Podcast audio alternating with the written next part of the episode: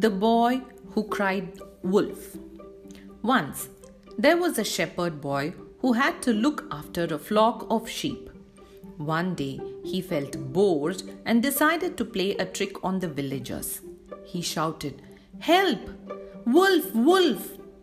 The villagers heard his cries and rushed out of the village to help the shepherd boy. When they reached him, they asked, Where is the wolf? The shepherd boy laughed loudly.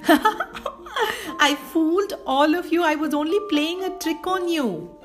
A few days later, the shepherd boy played this trick again. Again he cried, Help, help, wolf, wolf. Again the villagers rushed up the hill to help him, and again the boy had tricked them. They were very angry with him for being so naughty. Then, some time later, a wolf went into the field. The wolf attacked one sheep and then another and another. The shepherd boy ran towards the village shouting, Help! Help! Wolf, please help somebody!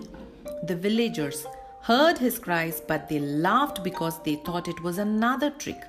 The boy ran to the nearest villager and said, A wolf is attacking the sheep. I lied before, but this time it is true. Finally, the villagers went to look. It was true. They could see the wolf running away and many dead sheep lying on the grass. We may not believe someone who often tells lies, even when he tells the truth.